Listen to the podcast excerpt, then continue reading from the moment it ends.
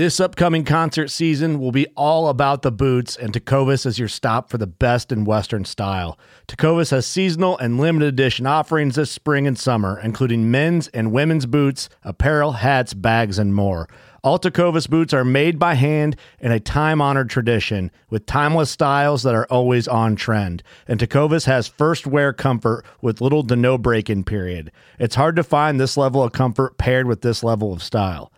Stop by your local Tecova store, have a complimentary drink or two, that's WCB style, and shop new styles. The smell of fresh leather and friendly staff are at your service. Many stores even have leather custom branding to make your boots truly personalized. And with regular live music and events, there's no in store experience like it.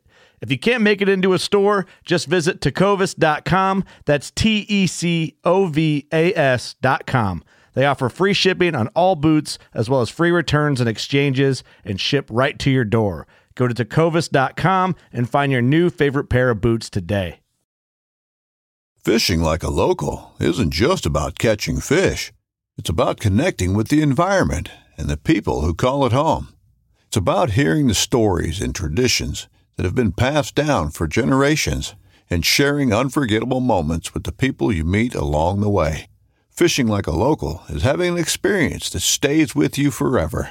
And with FishingBooker, you can experience it too, no matter where you are. Discover your next adventure on FishingBooker.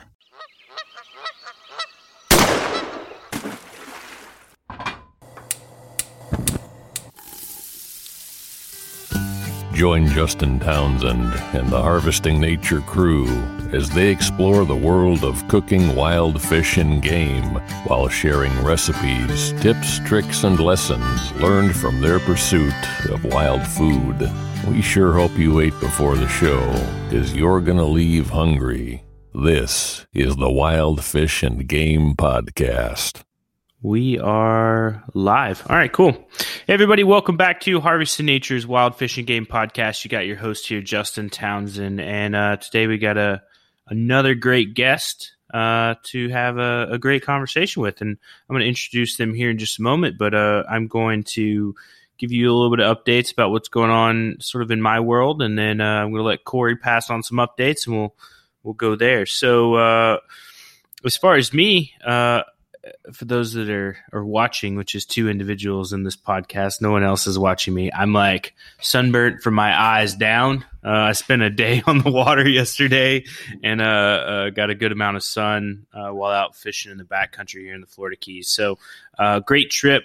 I can't wait to share all the awesome content and recipes and food from that little excursion with you all, which will be coming up uh, soon. I'll say sooner rather than later. I'm not going to give away dates or make promises, but it's coming down the road. Um, also, uh, looking forward to Spring Bear coming up and uh, the possibility of doing some spring turkey um, in Florida and, and, maybe some other places. So we'll see. But uh, that that's quickly approaching us as uh, is the I guess quote unquote thunder chicken season arrives. Um, but yeah, Corey, what updates you got? Um, not a whole lot going on here. The uh, I think our ice fishing season is pretty much over with. We actually went shed hunting after uh, after work and school today, and my wife was able to find a little one today, so first one of the season. Oh, nice. But now I'm going to start fo- focusing on uh, scouting for turkeys and start getting out there in the mornings and evenings, see if I can locate some flocks. So looking forward to that. Looking forward to the spring weather. Yeah, what is it? Is it uh, warming up there?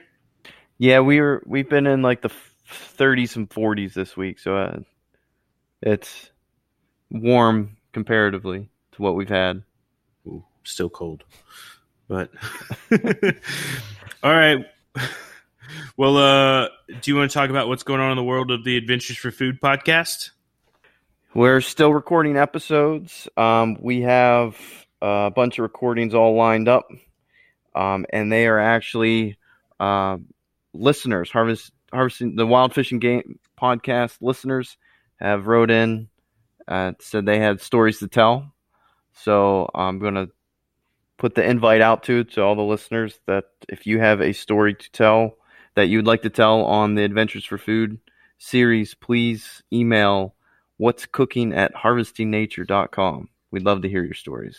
Yeah, absolutely. We love to hear them and share them too. Uh, if you think something's cool, something unique, it doesn't have to be a success story either. Like um, hunting and fishing stories, although many will say are weighed in success or failure, I think it's uh, there's a lot of cool things to share out there, no matter what the outcome is.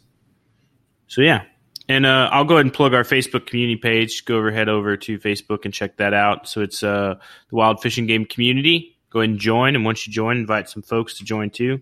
Cool place to share tips, tricks, recipes, all that stuff, and interact with uh, with the Harvesting Nature crew pretty much on a day to day basis, actually. So, uh, and also too, our, our friends over at Allen Company offered a great coupon for our listeners. So if you go over to their website, shop some great products. If you look in your closet or drawers, I'm I'm almost certain you probably have something made by Allen Company already. Uh, great products that are equally dependable. And uh, click over to their website. Brand new website looks great. And uh, when you check out, punch in that Harvest ten code, and I'll give you ten percent off your order. Website is byallen.com. B Y A L L E N.com. There you go byallen.com. So, all right, I'm going to go ahead and introduce our guests so we can get into the meat of the conversation. Uh, so, our guest today is a writer, hunter, angler, forager, and wild cook. He's been nominated for a James Beard Award for Best Web Series on Location and Visual and Technical Excellence for the series From the Wild A Journey in Wild Food. Welcome, Kevin Kossowan. Thanks. Thanks for having me. I hope I said that right. You did actually. Right on. Well done. Woo! Nice. Thank you. Good start. Good start. Welcome to uh, Wild Fish and Game Podcast. If you could tell us tell us a little bit about yourself, where you're from, uh, where you spend most of your time, and and kind of how you got into the outdoors. Sure. Um, wow. Uh, I I guess to kind of start a bit from the beginning, I I do um, film for a living, so I actually work in mostly in the world of food and pointing cameras at things. Um, lots of TV lately. We have got a show on PBS called uh, Les Stroud's Wild Harvest with Les Stroud, Survivorman guy, and good friend of mine, and uh, I've got from the wild. So we've been, which is on um, network television in Canada. So I'm from Western Canada. I'm in Edmonton. Uh, we do most of our hunting, fishing, foraging um, in Western Canada. So uh, I'm blessed to live in a spot where we have access to the boreal. Uh, in a couple weeks, we're up in the Rockies, way up in the Rockies uh, near Jasper, Banff, that kind of area. Um, we hunt pronghorn in the grasslands, and we have badlands that look kind of like Utah. And then we've got the Pacific Ocean, the Pacific Northwest uh, to the west of us. So we do a lot of ocean uh, foraging and fishing uh, there too. So we have kind of uh, the more I've traveled for my work, the more I've realized we're really, really lucky to to be where I am.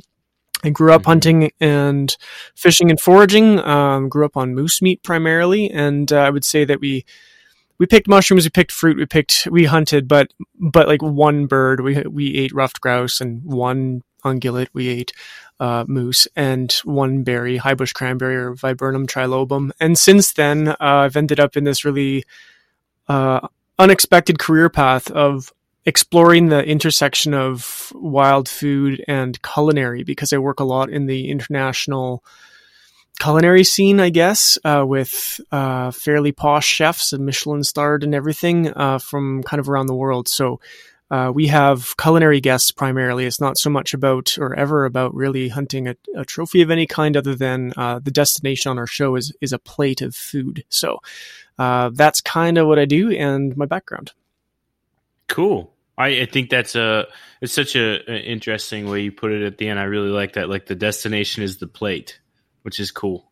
Yeah, yeah, that really has has been the guiding force behind what we've done, um, and and for a few reasons. One of which is because the you know backup. We're in season eight of the of the series right now. Uh, mm-hmm. we started back up kind of when MeatEater was being born, and before that, there wasn't really a lot of kind of culinary content uh, in the world of hunting and fishing, especially. Never mind foraging, which is still pretty niche. But um, yeah, there was kind of just a gaping hole in exploring what the kind of food potential was because big game had been for a lot of years kind of you know, the cookery of it was pretty banal. And uh, people like Hank Shaw, who started since I did down on, he's food writer in California. Um, there's just been a ton of people who've blown open kind of the food and, and wild food scene, which is great. Um, but we were one of those people up in Canada doing the job here. Awesome.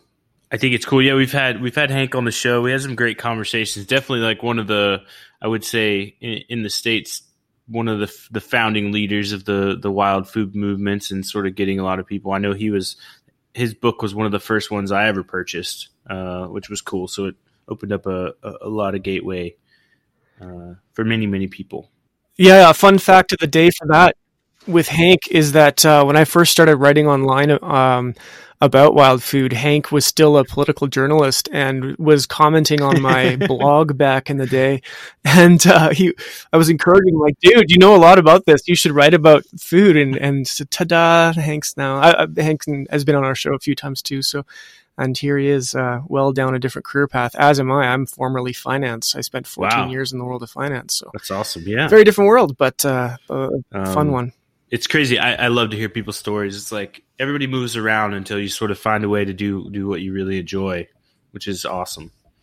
So I want to talk a little bit about recipes. I, I admit that I've been stalking you a little bit on your Instagram, but uh, there's some great content there, and uh, uh, I, I think Corey shared it with me first. Was the uh, your buck neck confit, uh, the the picture? So I kind of wanted to to dive a little deeper into that and and sort of hear your thoughts and ask some questions, of course.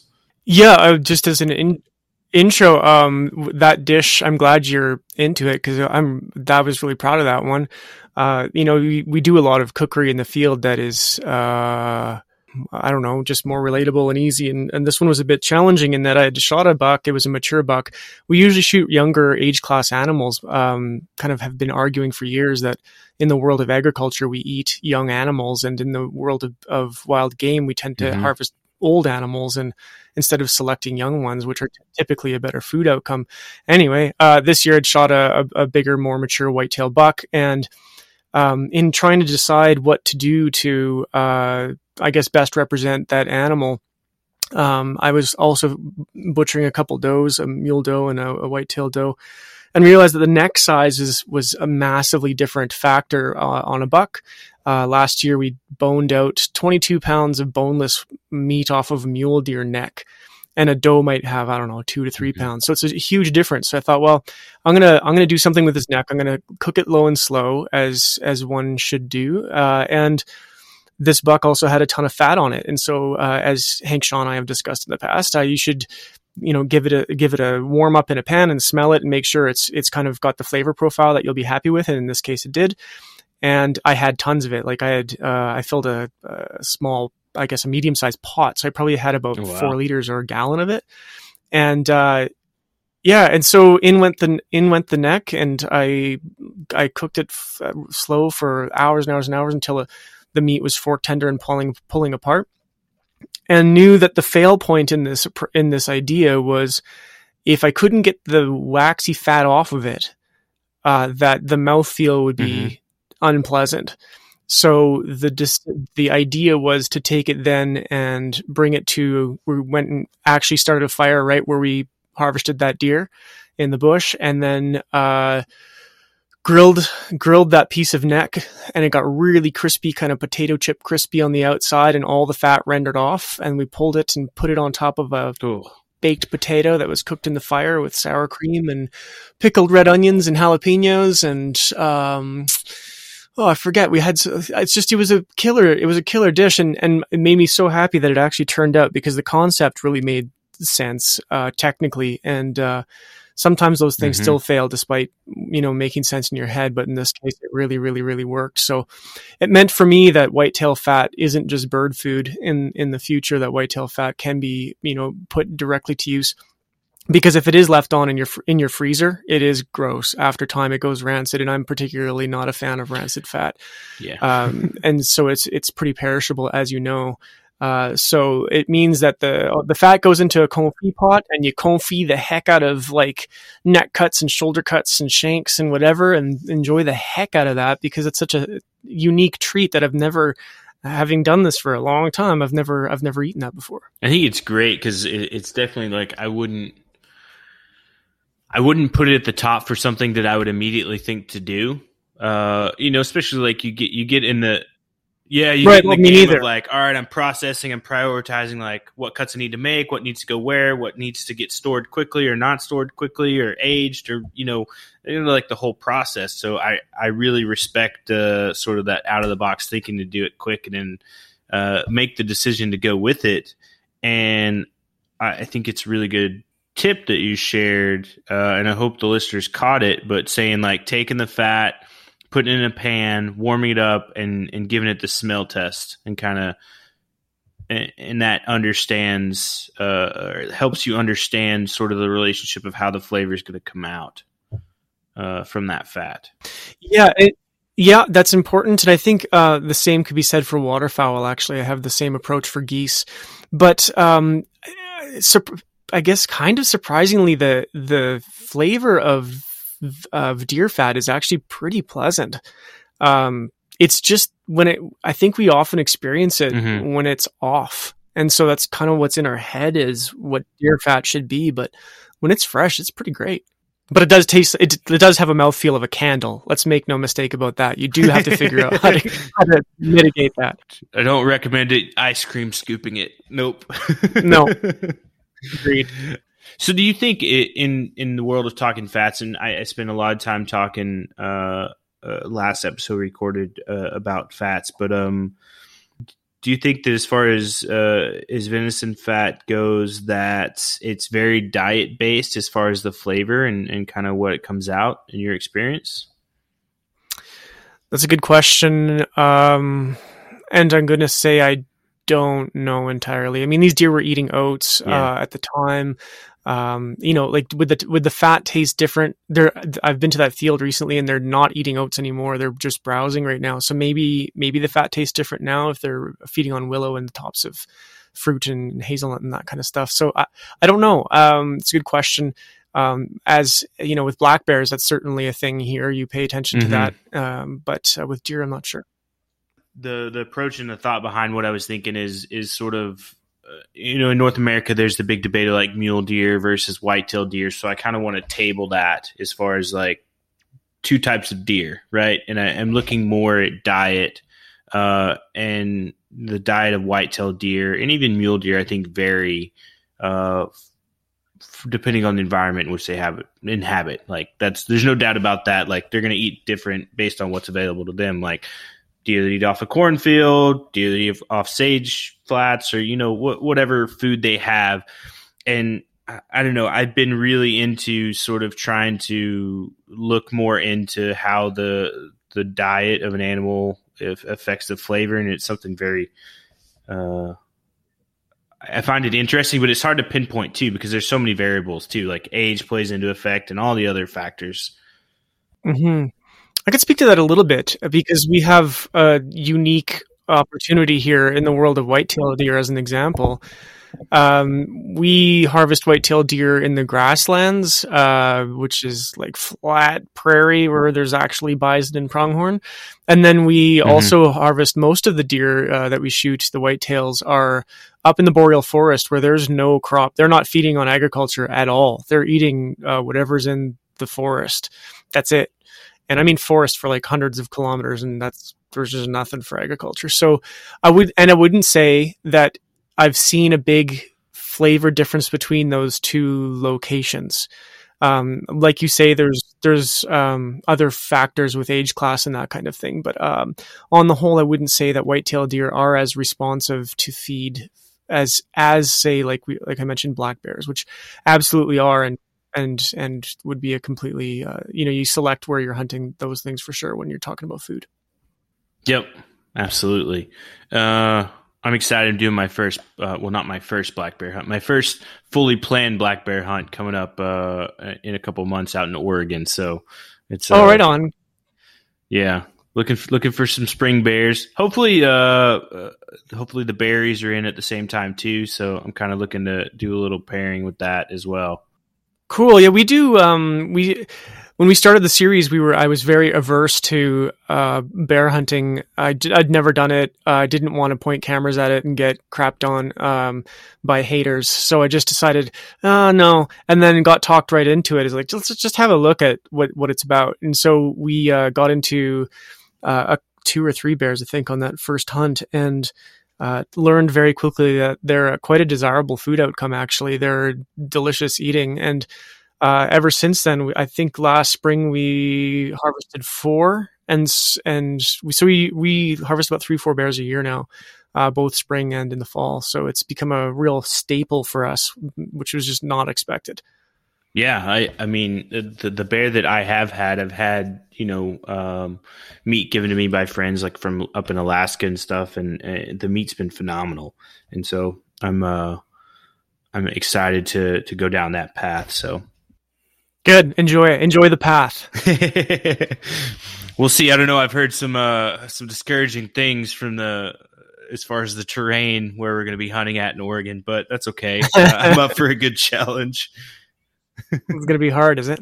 Yeah, I think so. A lot of uh, verticals, and you know, I live right now on like a three by five island that's mostly flat. so um, we'll we'll see. We get hit the stairmaster. Yeah, I hear you, man. We're our next trip in a couple weeks is going uh, into the way up into the Rockies, into a valley perched in the Rockies, and we have to climb a kilometer back and 900 feet of elevation just to get to our camp from where we're fishing for lake trout. So it's going to be a slog in, and there's still a lot like knee deep snow, and then it's Oof. not warm, so it's it's going to be a thing. but it's okay. Wow. Those are fun adventures, man. Those are, yeah, that's worth I doing. mean, that's what makes it. That's what makes the you know sort of you've got the two different parts of it the food part and the, the adventure part for sure and it helps add to both um corey do you have do you have any questions about the the confit where you're talking about it? No it just it looked like an amazing dish. So you know talking with you and wade and rachel it gives me some some confidence to try it on my own. Good do it. Yeah. I think all these uh, uh, the conversations and man, I, I hope I hope the listeners are catching on to the same of like uh, uh, this year I want to put a lot of attention into sort of testing and, and using and, and mess around with, with different game fats too. I think it, it's a cool adventure uh, as well. So one of the one of the more unusual ones that we've used in the past with good success is actually uh, moose bone marrow. That's one thing that we again put folded into quite a few dishes and over and over and over is just great, really really good. How uh so can you give me an example of how you incorporate that into a dish? I can. Uh, we had a bear bratwurst for a culinary event that had uh, moose mayonnaise on it. So it was a ma- mayonnaise oh. made out of moose, moose bone marrow. Uh, we've had like meat meatballs with where the fat component of the ground uh, moose was was marrow, and they've had just like straight rendered marrow as uh, cooking fat, like you would use butter or lard or, mm-hmm. or anything like that. So we've done a few different things, and like I said, every time it just kind of seems to work out. And the other one we use a ton of is, is black bear fat, so mm-hmm. that requires a, a good fall bear, but but um, but the, boy, that's a that's a treat too in the kitchen, as you know. You ready? Showtime. On May 3rd, summer starts with The Fall Guy. Let's do it later. Let's drink a spicy margarita. Make some bad decisions. Yes. Audiences are falling in love with the most entertaining film of the year. Fall Guy. Fall Guy. Fall Guy. That's what the poster said. See Ryan Gosling and Emily Blunt in the movie critics say exists to make you happy. Trying to make it out? Nope. Because I don't either. It's not what I'm into right now. What are you into? Talking. Yeah. the Fall Guy. Only in theaters May 3rd. Rated PG-13. So looking at some others, so I, I, mentioned earlier, like before we started recording, pronghorn is definitely one of my favorite uh, favorite meat out there. Um, and and you you you affirmed that as well from your side. But um, correct, yeah. So uh, for any of those who are listening, go go check out uh, Kevin's Instagram. There's a picture on there. I think like three or four lines down, you'll see it. It's, it's pretty beautiful. Um, and then you mentioned, uh, I think it was the low low bush cranberry or low bush cran as well in that dish. Yeah. Uh, I don't know that that was in that dish. Um, Maybe I was looking at but that was one. oh, there was low bush. There was low bush cranberry in the in the pronghorn burger. Yeah, there Yep. was. okay. There was a low bush cranberry jam. Yeah. Um. So first off, standard burger, ground fat, all that other jazz. Um. Yeah, standard burger, except it was made by by a guy who's on our team that is uh, owns a slaughterhouse and has dealt with more meat than you or I ever will. He's killed 10, 20,000 animals at the abattoir, and so w- he hand minced the pronghorn and um, yeah, incorporated the fat, grilled it over some. Actually, th- the John, one of the guys on our crew, had made the mountain ash charcoal at his farm that it was grilled over um, and on and on it went. So yeah, we've oh, and the bun was made from corn that John had grown and corn pieces in it to give it some texture that we had picked from the ground where the mule deer were feeding out of Oh, the wow. cornfield they were feeding in and wrecking the farm. So we just kind of pulled all kinds of stuff together on that episode. And actually, that same day, I made a dish out of uh, white fronted goose and we while we were shooting geese, we were picking the peas that the combine had left, and then a bunch of peas had sprouted. So we had like fresh pea pods and pea flowers and pea tendrils, and I cooked the yellow peas into like a mash and served it with white fronted goose. So that's kind of our jam is taking you know what what you find around you and and uh, kind of figuring out what the best culinary Mhm. use of it and getting it on a plate. So that was a that was a bit of a highlight of season seven. That was a keeper. That one. Yeah, that was a good one. I love that everything's like full circle. The meat, the you know your deer, the deer are eating on the corn. You have the corn incorporated into into the bun. I love how it's all just connected. Yeah, and w- one of the things I, I try to encourage people, I, I teach um, foraging. I take people on foraging walks for plant and mushroom ID through from May through October, and I'm usually uh, preaching that we should kind of look at the, the stuff that's under our boots as food. Um, almost always, there's more species that are that are uh, usable in the in the bush or in the wild than than not. So uh, we're kind of always looking to to what's you know what what's around and what does Mother Nature have on offer. Uh, we've kind of abandoned the going to a place and looking for a particular species. We'll still do that sometimes, but often, for example, our spring hunt has become yeah, it was a spring bear hunt originally, but now uh, the rabbit population is great. We're usually harvesting snowshoe hares. Uh, last spring, we were harvesting horsetail and dandelion and fiddleheads and um, fireweed shoots and marsh marigold and on and on and on. And um, so it really has become uh, ecosystem and seasonal driven harvesting, which I would encourage lots of people to kind of open their mind to because sometimes you you'll be failing like we were on an elk hunt once and find 40 pounds of mushrooms and shoot a bunch of grouse and just realize you have to stop and smell the roses and change gears and change the tack of your hunt and focus on what actually is there. So we've learned that lesson a bunch of times. So we really have, we really pay attention to that now. I was watching the trailer to, I believe it was season six, and and the woman that you were interviewing, I, I can't remember her name, but she said,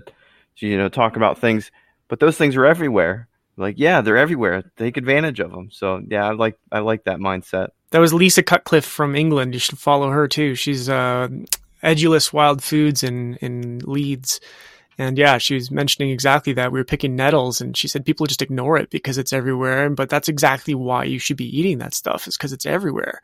So it's a it's it's a yeah it's a philosophy that we uh, we carry with us. It ends up in our show, but we also preach it pretty hard. I think it's uh, uh I like both I like both those notes uh, and thoughts of like and I, I try to do the same. Um you know I'll go out identify like hey there's a, a primary species I want to go hunt but it's like what else is in season at the time? And like am I gonna have time to go fish? Or like you know uh do they have a lot of states here some have two or three day fishing license and some you have to buy the full license. So it's like you know what what kind of commitment do I want to go through uh, with that, or if if we're struggling with weather fighting other things, it's like if we have to choose between hunting or fishing, like usually we're going to lean towards the hunting side, um, just because. But I have an example for you.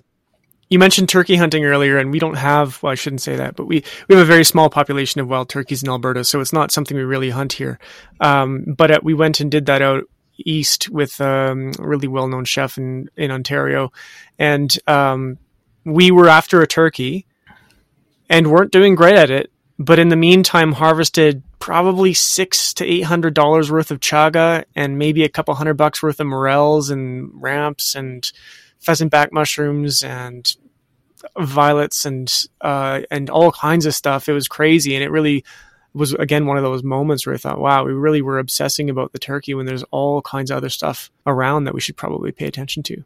I've I've been in the same situation with a friend hunting spring gobbler and we're hurry up and setting down, getting set up and, you know, listening to the turkey gobble. And I look around, I'm like, I'm in all these wild ramps and like I start digging them up and throwing them in my pack as, as we're trying to coax that turkey to come in. So Right on. Yeah, that's a cool. Um, I can't say. I'm trying to think. I think more it's ended up with me like taking rabbit or squirrels or like shifting gears into into smaller game if I'm focusing on big or I mean uh, as far as like fishing wise I've, I've got a pretty tight knit group down here that we go fishing with and and some of the guys are pretty selective about the fish that they will keep uh, you know, we're talking saltwater fishing, and I'm always the first one to be like, no, like we can use that, or you know, yeah, that's not a trash fish. Like we should definitely be trying it out, or like we've caught it, the you know, it swallowed the hook. Like let's let's keep it anyway and just give it a go and see if it's good. And, you know, through that, like we we've discovered we we enjoy we as a family uh, enjoy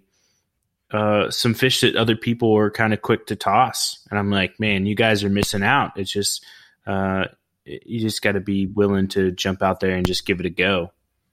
So, heck yes, and same here. Yeah, and I will caveat, I will caveat that though, and I will say that I've also tried some of those fish and they've been not good. Uh, so, uh, fair enough. Fair yeah, enough. But uh, I mean, that could be a fault of my own. Maybe I need to learn how to try to prepare them better. I think it's cool. Yeah, I'm digging it. Yeah, and that humility will go a long way, man. I, I, I actually think that more often than not that is the case is just our our lack of awareness on how to approach them in the mm-hmm. kitchen and that's again that's kind of fundamentally what motivates me is how do you how do you okay fine it's not an optimal food it doesn't taste it's not as tender as beef tenderloin it doesn't taste like pronghorn fine but what what could you do with it what what does it work what direction does it want to be taken and what cultural lens might make that particular ingredient shine so that's again the kind of questions we're asking you said cultural lens. Yeah, we've had chefs. Uh, uh, Amin she's a British uh, Indian chef, mm-hmm. so she brought Indian cuisine into the field with us, uh, which brings a whole different layer of spices and flavors and technique. We've worked with um, a chef from Bahrain. Uh, in the Middle East to bring Middle Eastern flavors to mule deer and sharp tail grouse and that kind of thing. That kind of kind of beg for a little bit more of a a f- flavor to co- like to go along with them, not to bury them. I, I prefer to think of you know spicing something uh, more assertively as kind of meeting it where it's at more than just burying it in flavor. So we've taken we've taken the wild foods you know thing into a few different um, cultural lenses, not just the Canadiana Western Canadian you know food lens. Cool. I, I definitely respect that and and I was thinking, sort of in that in the same moment uh, as you mentioned that is looking back, sort of in my own errors with maybe not preparing fish, and then sort of a way to further learn uh, from things that may or may not is to look back at different cultures, to look back sort of any history and see how people were preparing, or if they were, we're not preparing this fish, you know, uh, a while ago, because I'm sure it's evolved and as as culture has evolved as a whole like we've we've dropped foods because we've got the availability of other foods. And so maybe finding a an older recipe or something that that mentions it maybe a good maybe a good a good direction to head. Absolutely yes. Do you have any other recipes that you're really really digging right now that uh or any that you're testing out playing around with? Um well, I'm doing I'm doing a ton of research right now on. Uh, I'm actually getting a, a sea kayak guiding designation um, this summer, so I'll be doing a lot of uh, ocean. I'll be about a month on the ocean this year, and so that's kind of where a lot of my brain's at. But one of the recipes that's kind of coming up, I heard you guys talking about seasonality and being excited for spring and what spring brings. Mm-hmm. Uh, for me, um, in the spring, one of my favorite dishes to make is is a chowder, and uh, we're usually eating uh, chowder in spring bear camp or, or spring camp because um, the last day, the day before spring bear season is ice fishing season closed. So we were just sitting on all this fish, you know, canned and frozen and fresh and all pickled and you name it. Uh, so we're eating fish in camp, and um, and so chowder usually is is order of the day. Uh, cream in camp is always welcome for the calorie boost. Uh, fiddleheads and other greens will go into that. Uh, and one of the things that I love putting in that chowder is taking those lake fish that we have here uh, and adding seaweeds from the west coast into it to kind of give it that marine uh, vibe. Uh, which which makes for one heck of a delicious chowder. So we've done that a bunch of times. That's something that I'll be looking forward to. Um, right now, I've just been canning fish and uh, smoking fish, pickling fish. It's that season here.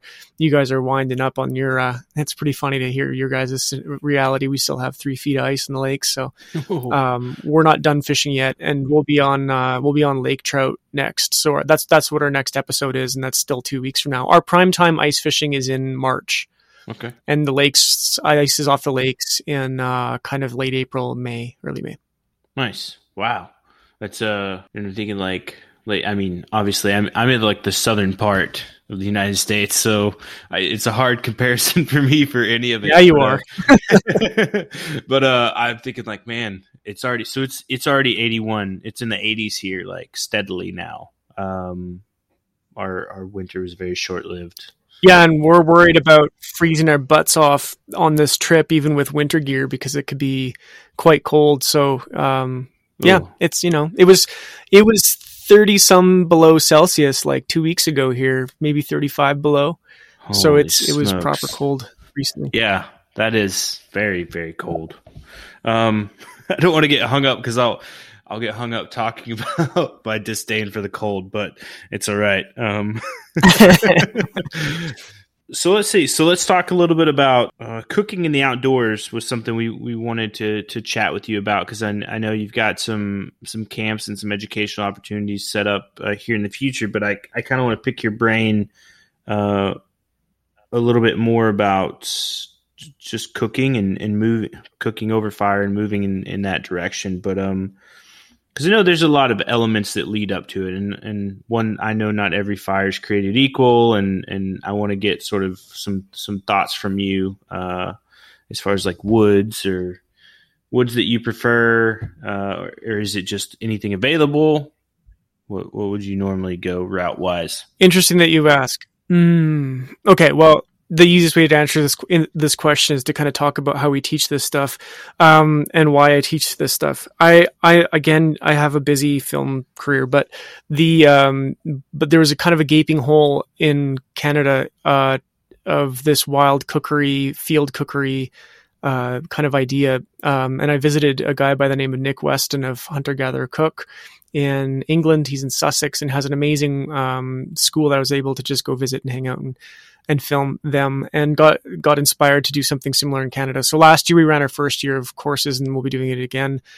I teach foraging walks, but our big, huge, long workshop day, uh, I teach people how to cook out of a backpack. So basically, like light kit bush cookers, the little guys, Mhm. the little um, secondary gas burner type little bush buddy stove things. Uh, how to cook out of those? Uh, use like the little uh, isobutane stoves. Um, and again, just kind of light cookery. You're out for the day, uh, hiking, fishing, whatever. Um, how do you make some decent food that wraps in some of the stuff that's in your environment? Uh, and make a quick, good meal that's connected to that place and that time. Uh, so that's that's one part of what we teach. The the uh, then it goes into our base camp in that space, uh, which has a chef there and, a, and our culinary team, and we'll run, uh, I guess, five courses for them with uh, foraged tea pairings and um, and like uh, foraged cocktails and stuff, and then um, in that we teach pantry building and fire cookery in a base camp because when you're base camp cooking you have opportunities to use things like uh, you know like a piece of grill or a permanent piece of structure like a rocket stove or uh, build a tripod and swing a cast iron uh, dutch oven for a few hours to braise some meat that kind of stuff. So um, in that location we have to answer your question very indirectly we have uh, what i call a wood library. It's a gigantic round wood timber uh, woodshed that has um, kind of columns in it. And there's a really good picture of it at fromthewild.ca on Instagram. But uh, it's columns of different species of wood so that the chefs that are in camp have an opportunity to cook with either tamarack or white birch or spruce or alder or aspen or whatever. Um, and then we have various smoking woods uh, in there too. So uh, it's it's with the intent of the or the idea of um, reconnecting people with this idea that firewood's not just this neutral thing like Mhm. propane in a tank on your gas barbecue. Uh, they all have different properties um, burning wise, but they also have different properties uh, flavor and aroma wise.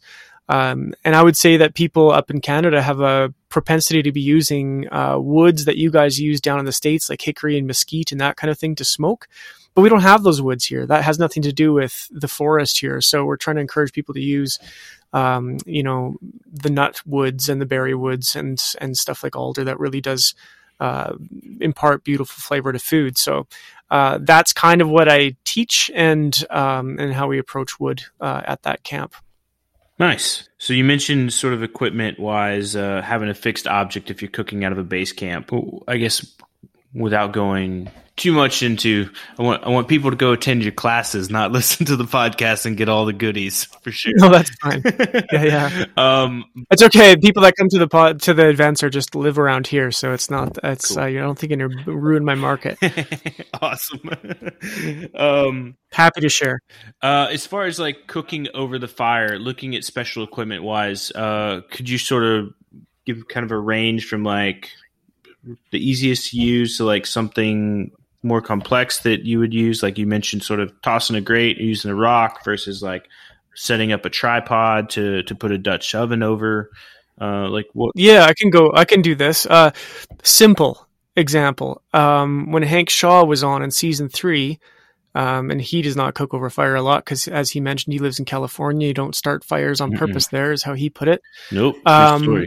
So he he loved it. But I gave him a chunk of rock, and he grilled uh, goose breast and ruffed grouse whole skin on on a chunk of slab of rock I'd brought from the Rockies and stuck on the fire.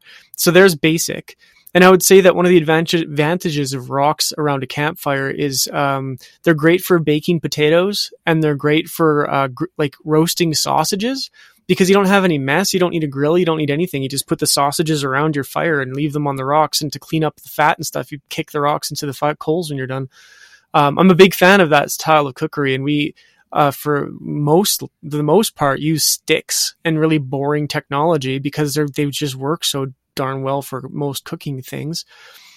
And on the complex side, um, when we had uh, an Indian chef come in, she had requested that we make a tandoor, uh, or asked if it was possible. So we actually built a tandoor out of mud um, and and fire bricks and stuff, so that she could make na- naan in the bush.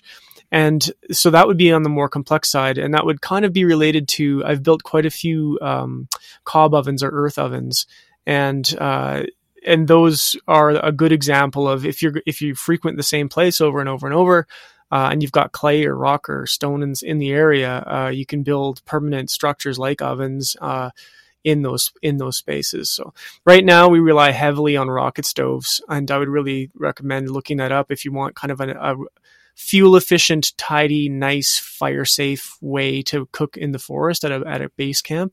Uh, like a brick rocket stove is a really great option. And again, our, our Instagram's got photos of that. We cook with it a lot. Cool.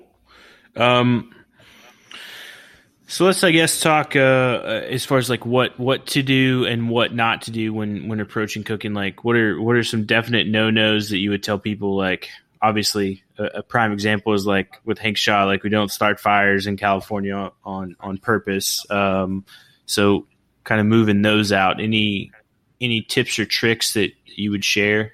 Huh. Um, well, yeah, I mean, that basic fire safety one, I know you want to dodge it, but it's actually really super important.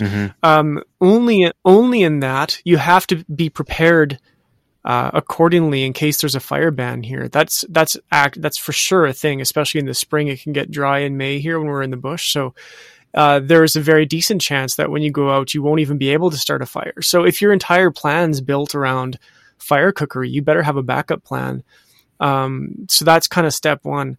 Uh, other than that, it's kind of uh, simple stuff like have m- multiple skills to start a fire because I've been in, in the field many times with very competent people where starting a fire has been a major problem because it just poured rain and everything is soaked. You're surrounded by hundreds of kilometers of trees and forest and Oh, yeah. tinder and everything, but it's all wet to the point where you just cannot start it.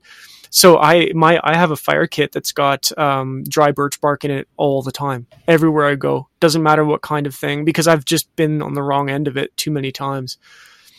Um, and that, and uh, have other skills if your lighter doesn't work or your ferro rod's lost or broken or whatever. So we've done an episode where we went winter camping in middle of February. You wouldn't want to go on that when it was like really cold. The trees were popping in the cold, and uh, and we didn't bring a lighter. We didn't bring anything. We skidooed in, and then we parked the sled. Got the sled got stuck in a snowbank, so we snowshoed back into this birch forest.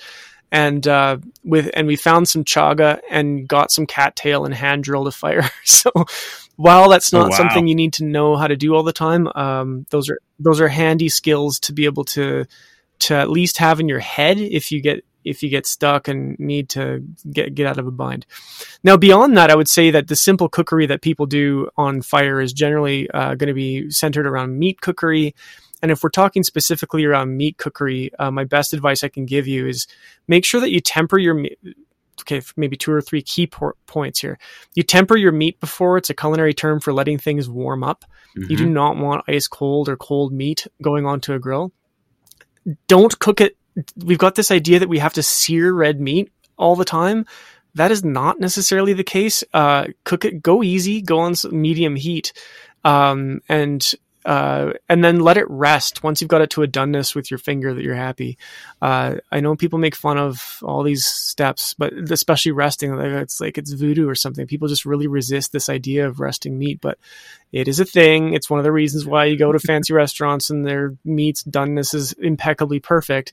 It's because they actually pay attention to these fundamentals of don't cook your meat ice cold, cook it good Mhm. and slow, and just be really attentive to it, and then let it rest. Uh, those are things people really, really, really get wrong.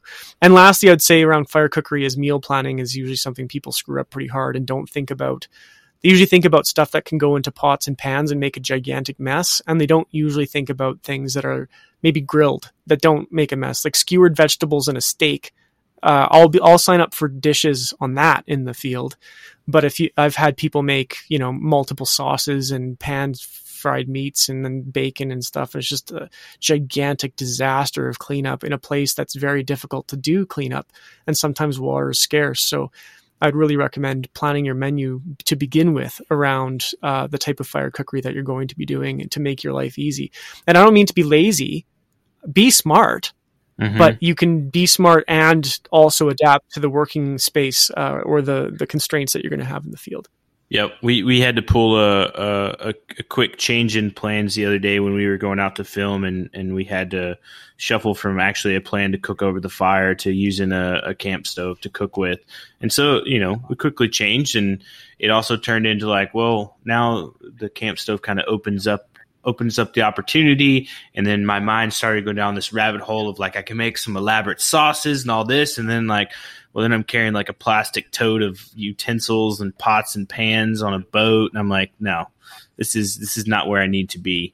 And so uh, I brought it back and and found a very simple straightforward sauce to just pair with the fish and that was it. And I was like guys we're just going to eat fish and a few sautéed vegetables everything out of one pan and that's it. And they're like awesome. And uh I went out on a limb with the sauce and it, it came out great and I was super super pleased so Right on. What was it? What was the sauce? uh, so I, I took a a rum. I took Cuban rum and sautéed garlic and onion with in butter. Poured the rum, which I'd also mixed with some honey, and then put lime in there too. Nice. Got sweet. You got acid. Yeah. I like it. Yeah, and it was uh, proportionate enough because I was really nervous that you know you think rum and honey and butter, you're like, oh, that's the perfect dessert sauce, and I was like, there's got to be. Yeah. I'm, I'm going to try to use the lime to sort of uh, to to cut the sweet and just add another element of depth in there. And it uh, with the fish we prepared, it just came through like amazingly. So it's pretty. Right on. Well done. Yeah, thanks. Well, let's see, Corey, did you, you had a question. I see a note on here. Well, I, I want to talk about his his favorite. I want to talk about Kevin's favorite meals or dishes over the fire. 'Cause Cook over the fire quite a bit, so I want to know the the best ones, your favorite ones. Okay. Hmm, that's a tricky one. oh boy. Yeah, I think technical accomplishment wise, like some of the the the fussiest stuff I've seen, uh, that would that's really hard to do. I think I mentioned Hank Shaw and that, you know, just plucking a grouse to begin with, never and to keep the skin intact. Uh, he's very good at that, and that's hard to do. And then roasting that bird whole over a rock, and then getting the doneness inside perfect and the skin crispy. Try that. That's not easy to do and it's delicious when you're in the field. You want to eat that. Um, okay, fa- one of my favorite seasonal things. I'm gonna I'm gonna let it, myself be guided by that. Uh, I mentioned the chowder in the spring. In the fall and September, one of my favorite things to eat cooked over fire in our camp is uh, the first ruffed grouse of the season with shaggy mane mushrooms and cream and garlic. That's one thing that just kind of I don't eat it any other time of year. It's just that one moment, and it I just love it. Um, I would also say fire. Uh, I just can't help but think of smoke. I just spent a fair amount of time. I had a lake trout from the Northwest Territories that was, uh, I guess, uh, 15, 16 pounds and uh, smoked half of it. And uh, delicious. Like smoking things in the field is again something I don't think we think enough about when we think about cooking over fire. Uh, smoke is such a critical component of that, um, and it can be a bit tricky to get smoke to show up because we're you know your clothes are covered in smoke and your hair smells like smoke, and it doesn't really. It's hard to actually taste it in your food, but um, I would say that you know give give smoking food some thought. Other favorites over fire, man. We do it so much; it's hard to even peg what um, peg which ones would be even cooked over fire. Uh, from I'll pick one from our field cookery camps last year. Um, cooked over fire. Oh well, and this kind of comes with a lesson. We had a elk braise uh, in Dutch ovens. We were feeding 16 people and had two Dutch ovens full of elk shoulder, and learned from the chef that time around. And the elk shoulder turned out perfect, and it was bubbling hard. And I thought, yeah, this is going to be some boiled meat, and it was actually excellent. And the lesson of the day from the chef was that uh, water only gets to a certain temperature. So as long as you keep uh, a braise fully hydrated, that your your meat doneness will be your your meat texture will be spot on every time. As soon as you let that water get out of that that braise, if it's bucking pretty hard, then that's when you when you fail. So. Uh, that would be kind of like a, a highlight from last fall. So I don't know. I mean, on and on and on and on it goes. We do a lot of fire cookery, so so I'll have to leave it there. and one of in one of your uh, Instagram posts, uh, you had a hike-in dining table. So uh, elaborate on that a little bit. Yeah, when we built the field cookery camp that we teach, um, when I bought that land, we talked about putting a parking lot in there and and a gravel driveway and stuff, and just decided forget that. Like I'm to pave paradise here. And so we'll just leave it as some, you just walk in. So we have a, we have a, we have a really solid, well equipped kitchen for a, a bush kitchen. Uh, that you have to walk, you have to get in on your boots. There is never been a quad or a truck or a nothing that has been in there. It's all every piece of lumber and timber and tree and nail and screw and plate and everything has been hauled in by yours truly. And uh, so folks have to actually hike into this table before they can sit down and taste the things that come from that forest. So the idea was and i, I guess the context is that i've spent uh, the better part of a decade pointing cameras at the local food movement and farm to table dinners and all all manner of kind of the uh, deeper exploration of that into the world of wild foods and people trying to make really cool culinary activations and experiences. And often they fall short because, um, for a variety of reasons, let's just put it that way. And, and often it's because there's a disconnect with actual hunting and fishing and foraging and the culinary space. They kind of live in very separate worlds most of the time, other than for, for some, for some chefs not, but for the most part, yes. So uh, I decided that I want I don't want you know tourists from and food writers from Germany and Holland who I do have a, on my events coming and and going to an event where they pretend they're under the stars. I want them to actually be under the stars, and I don't mm-hmm. want them to you know pretend to eat food from that area in the forest. I want them to actually be in the forest and smell the forest. And the dining room's actually set in um on the top of a hill, and it's the whole hill's covered in hazelnut and blueberries. So our first, you know, dessert was a, a, a blueberry. Oh, it was actually a corn ice cream, but with blueberry cooked blueberries and hazelnut pralines. So we're really folding the ingredients that is that surround that table into the menu. So that that was the idea, and um, while COVID has meant that culinary activations are very much not so much a thing right at the moment.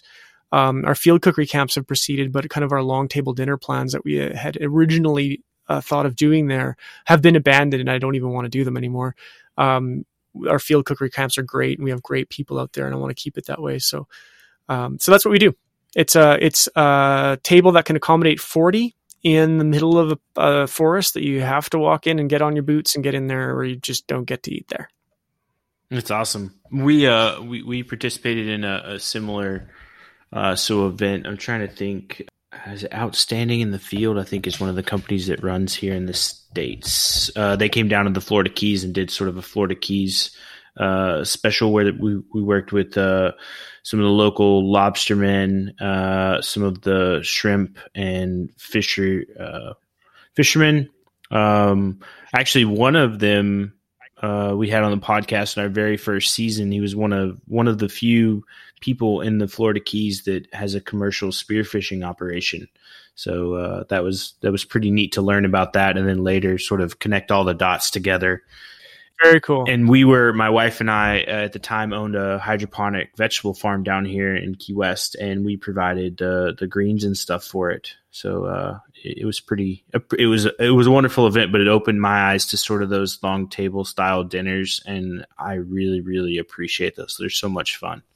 Yeah, they are, and it's something that uh, I'm sure will be back once things are back to normal. So Yeah, normal-ish, whatever that is. Yeah, whatever whatever it's going to be in the future. yeah, Um, yeah.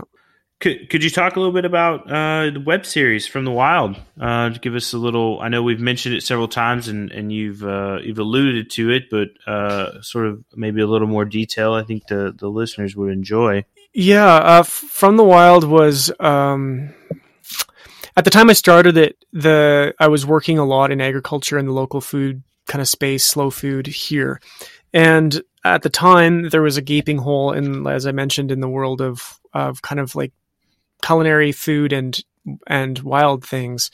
So started the series. Uh, again, I mentioned we're in season eight now. So started way back when, a number of years ago. Um, and the premise is pretty simple. Um, we go throughout all the seasons. So we are in the winter, spring, summer, and fall, uh, looking for, you know, anything basically in various ecosystems that we can explore uh, culinarily. So the end destination is uh, always uh, a, a plate of food. Um, uh, or multiple, depending on how many chefs we have and how long we're out in the field. But uh, it's pretty much that simple. Uh, we've certainly learned a heap along the way, and I would say that the whole project has been a very personal uh, journey. It's almost diary esque. It's definitely not prescriptive. It's not like, here's how you hunt and here's how you cook food. It's really more just watching me and all my food industry friends kind of figure shit out and go, okay, well, we don't know we don't know what to do with this, but I kind of know what it tastes like because I just put it in my mouth and I have some ideas what that kind of tastes like and reminds me of and what works in that space. And then combining flavors and ideas and um, coming up with something that really uh, speaks to the time that we have out in the field together with our friends. So that's what the series is about. Um, it covers everything from ice fishing to spring bear, as we mentioned, and foraging. Um, lots of fruit, lots of berries, lots of um, greens and mushrooms. Uh, we've done a lot of mixology in season seven, so lots of cocktail stuff. Uh, and lots of big game hunting. So I, I think in season four, uh, I was just cutting it because it had to be released uh, for television here. And um, I think at the close of season four, we had harvested 18 big game animals between two or three guys. So we do a lot of big game hunting and uh, live in a place where we can get a lot of tags. So uh, we definitely have done our share of that in the last number of years. So this year, a bit of a pivot. We're doing uh, I'm doing a lot more ocean Mhm. episodes. So probably do four or five out of ten that are that are actually out of the ocean. and kind of the big kudos, as you mentioned, we had a James Beard nomination, which is a big deal in the United States. Yeah, congrats, Um, congrats for that. That's huge. to be a Canadian there is quite something. And then the last time I was there in New York, uh, we I was up against uh, Chef's Table uh, from Netflix and CNN's Parts Unknown with Bourdain. So there was the three of us there. So that's pretty big names to be pretty big company. So it, that was a huge honor. Um, and it's yeah, and just, just kind of plugging forward, man. It's been a pay per view series since day one, um, and I've kind of reveled in keeping it there in that we've had no censorship, no sponsorship, no nothing. We just really could roll our own, show the side of food that's kind of ugly sometimes, like gutting and blood and guts and nasty stuff that uh, no broadcaster at the time would have anything to do with, and really have kind of genuine conversations around food and and kind of pick up the story where a lot of hunting shows and fishing shows had left off, which is like, here's the fish, here's the the rack of the buck I shot, and and leaving food people thinking, yeah, but then what? then what happened? and you don't get to see that in in uh, ever a kind of and and in this season seven, I mean, I've I'm like shoulder deep gutting animals like over and over and over and over and over. It's just part of the show and part of the process. So again, that kind of uncensored approach has been really really helpful for keeping us creatively on track, and I think creating some good content that's that's pretty unique. I think that's that's yeah, that's awesome too, and and to have the the freedom of creativity, I think speaks to it because, um, uh, it's unfortunate a lot of times when sponsors and other things start coming in and start to kind of uh, alter content, especially in the in the world where uh, you know hunting and fishing meet, and you know there's the connection to the to the dirty bits, the the parts that make people uncomfortable, and some people don't want to, you know, uh, support that because they may be part of that population. And I mean, people get uneasy around it, it's okay, but it's it's still part of the process. Like so, I, I respect your incorporation. Yeah, as it is in the world of agriculture. So I think hiding from that is being really naive and is is it kind of a cultural deficit. It's not to our advantage to not be aware of how animals are handled before we eat them as food. We if if there's any any relationship with any food that we should have the most connection to and the most awareness around, it should be the animals that we kill to eat. So uh, so yeah, it was it's become it's been really important to us from from day one. Awesome. Well, what's the um as far as getting into the pay per view and watching it? Where where should people go to to see it? Uh, the series. Um, all of it's streamed through Vimeo. Uh, they handle all the distribution, so the easiest way to track us down is fromthewild.ca.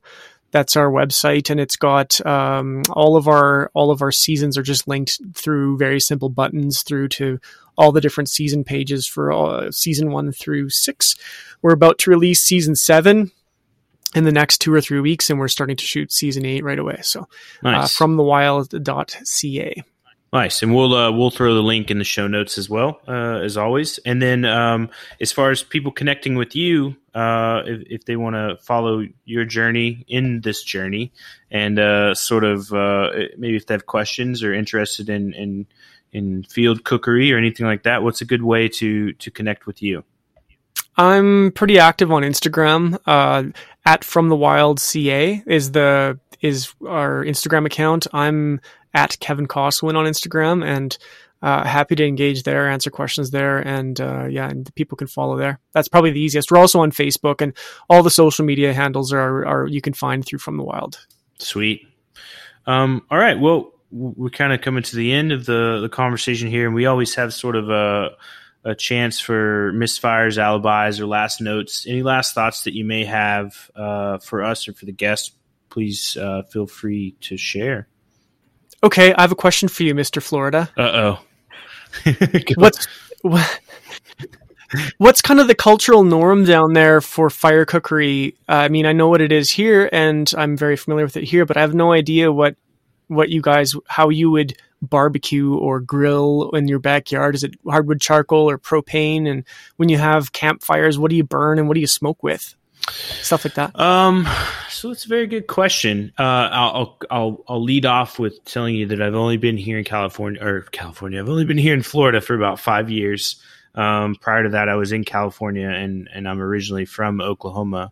Um, but as far as so where I live, I live in the Florida Keys, and it's very, um, it's very restrictive on where you can and can't have campfires when you're out because it's a lot of national preserves and uh, like we have the Great White Heron Reserve and uh, the Florida Keys Bird Sanctuary, I think is the full name, but it kind of encompasses the majority of it. But as you get up into the regular part of Florida and, and start to interact in in normal, um,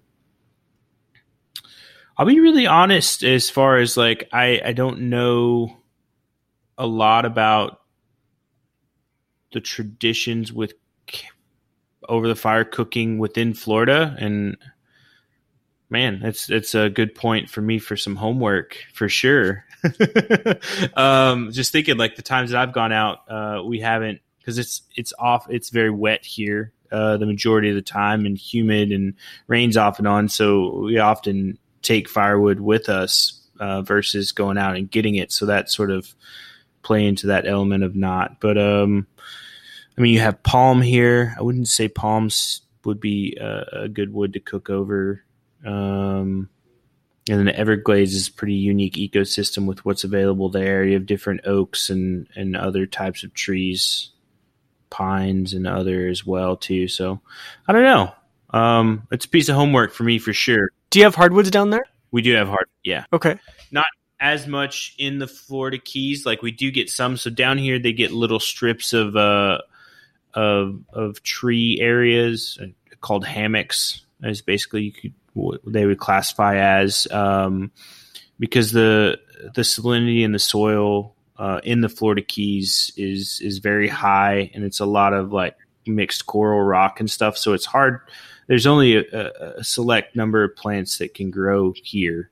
Uh, as you get up into main parts of Florida, like obviously the ecosystems change and soil types are are very productive and, and good for growth. But yeah, there's hardwoods in throughout Florida, not as much in the Keys though. Interesting. So, smoking. What would you guys smoke with? What kind of wood? Um, I, I like a lot of the fruit woods. Um, so I, I try to get my hands on on uh just about any fruit wood that I can. I know that we will get like apple and stuff brought in. Um, I haven't played around as much with some of the tropical woods, uh, tropical fruit woods, but I, I should more. Interesting. I mean, I live in a place, the boreal forest, where it starts. It goes for, I would have to drive for uh, 14 hours before, maybe 16 before I hit like Yellowknife, and that's where the the boreal forest starts to end and the tundra begins. So we're talking like I don't know a, a thousand miles of of forest. Wow. And we can have for fire, fires anywhere, any in that space. And um, we're the northern, yeah. we're the largest northernmost city in North America, in Edmonton. So there's really nothing north or east or west of us that's bigger. So got to being able to burn stuff here and have fires is pretty. I, I take it for granted. Let's just say that. And I do yeah. find it interesting when you have different, entirely different plants, like where you live. Sounds fascinating. Like that's totally different than where I live. So, um, and that's the beauty of it, man. So you come visit mm-hmm. me and I have completely different things that, you know, our, our foods would taste different based on how we burn stuff. Uh, which yep. I think is just fascinating and, and part of the discussion, uh, by the way, of foraging in general. Because foraging, I think when you talk about foraging, people think of berries like blueberries and morels, but um, but foraging to me means everything from tree sap to to firewood to um, you know to greens, uh, salad greens, cooked greens, uh, you name it. Foraging's pretty broad, and and firewood is just part of the foraging spectrum. So anyway, just obviously keenly interested. I could listen to you talk about Florida all day because it's such a different planet. Oh, and our show Wild Harvest is in Florida, by the way, on the PBS station. Florida is one of the places that was the most supportive of of the show early on. The PBS stations down down there. So um, Les Stroud's Wild Harvest is for sure on PBS in Florida. Oh yeah, awesome. We'll make sure uh, we we put some notes in there about that as well. Cool. Uh, well, Cord, do you have a last comment or note? Thank you, Kevin, for coming on and talking with us. It's I think it's been a a great conversation. I always love talking about food. So yeah, no problem, man. Me too. Thanks for having me.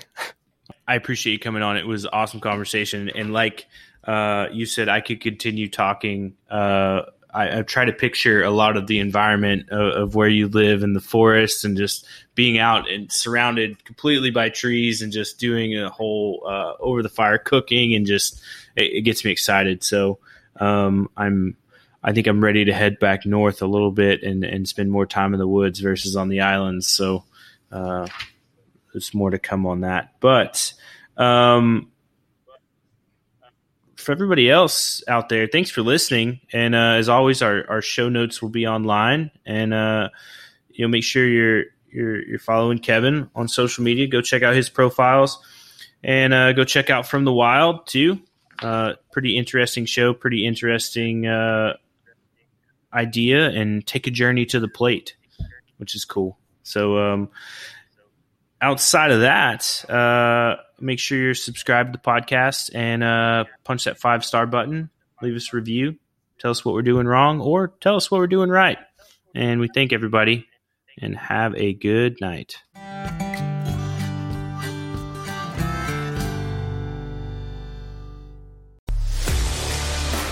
A life that has the stories to back it. A life to be proud of. It's a Winchester life. Yeah, baby. Six eight Western. Oh, mule deer, baby, right there. Tune in every Tuesday at 7 p.m. Eastern on Waypoint TV.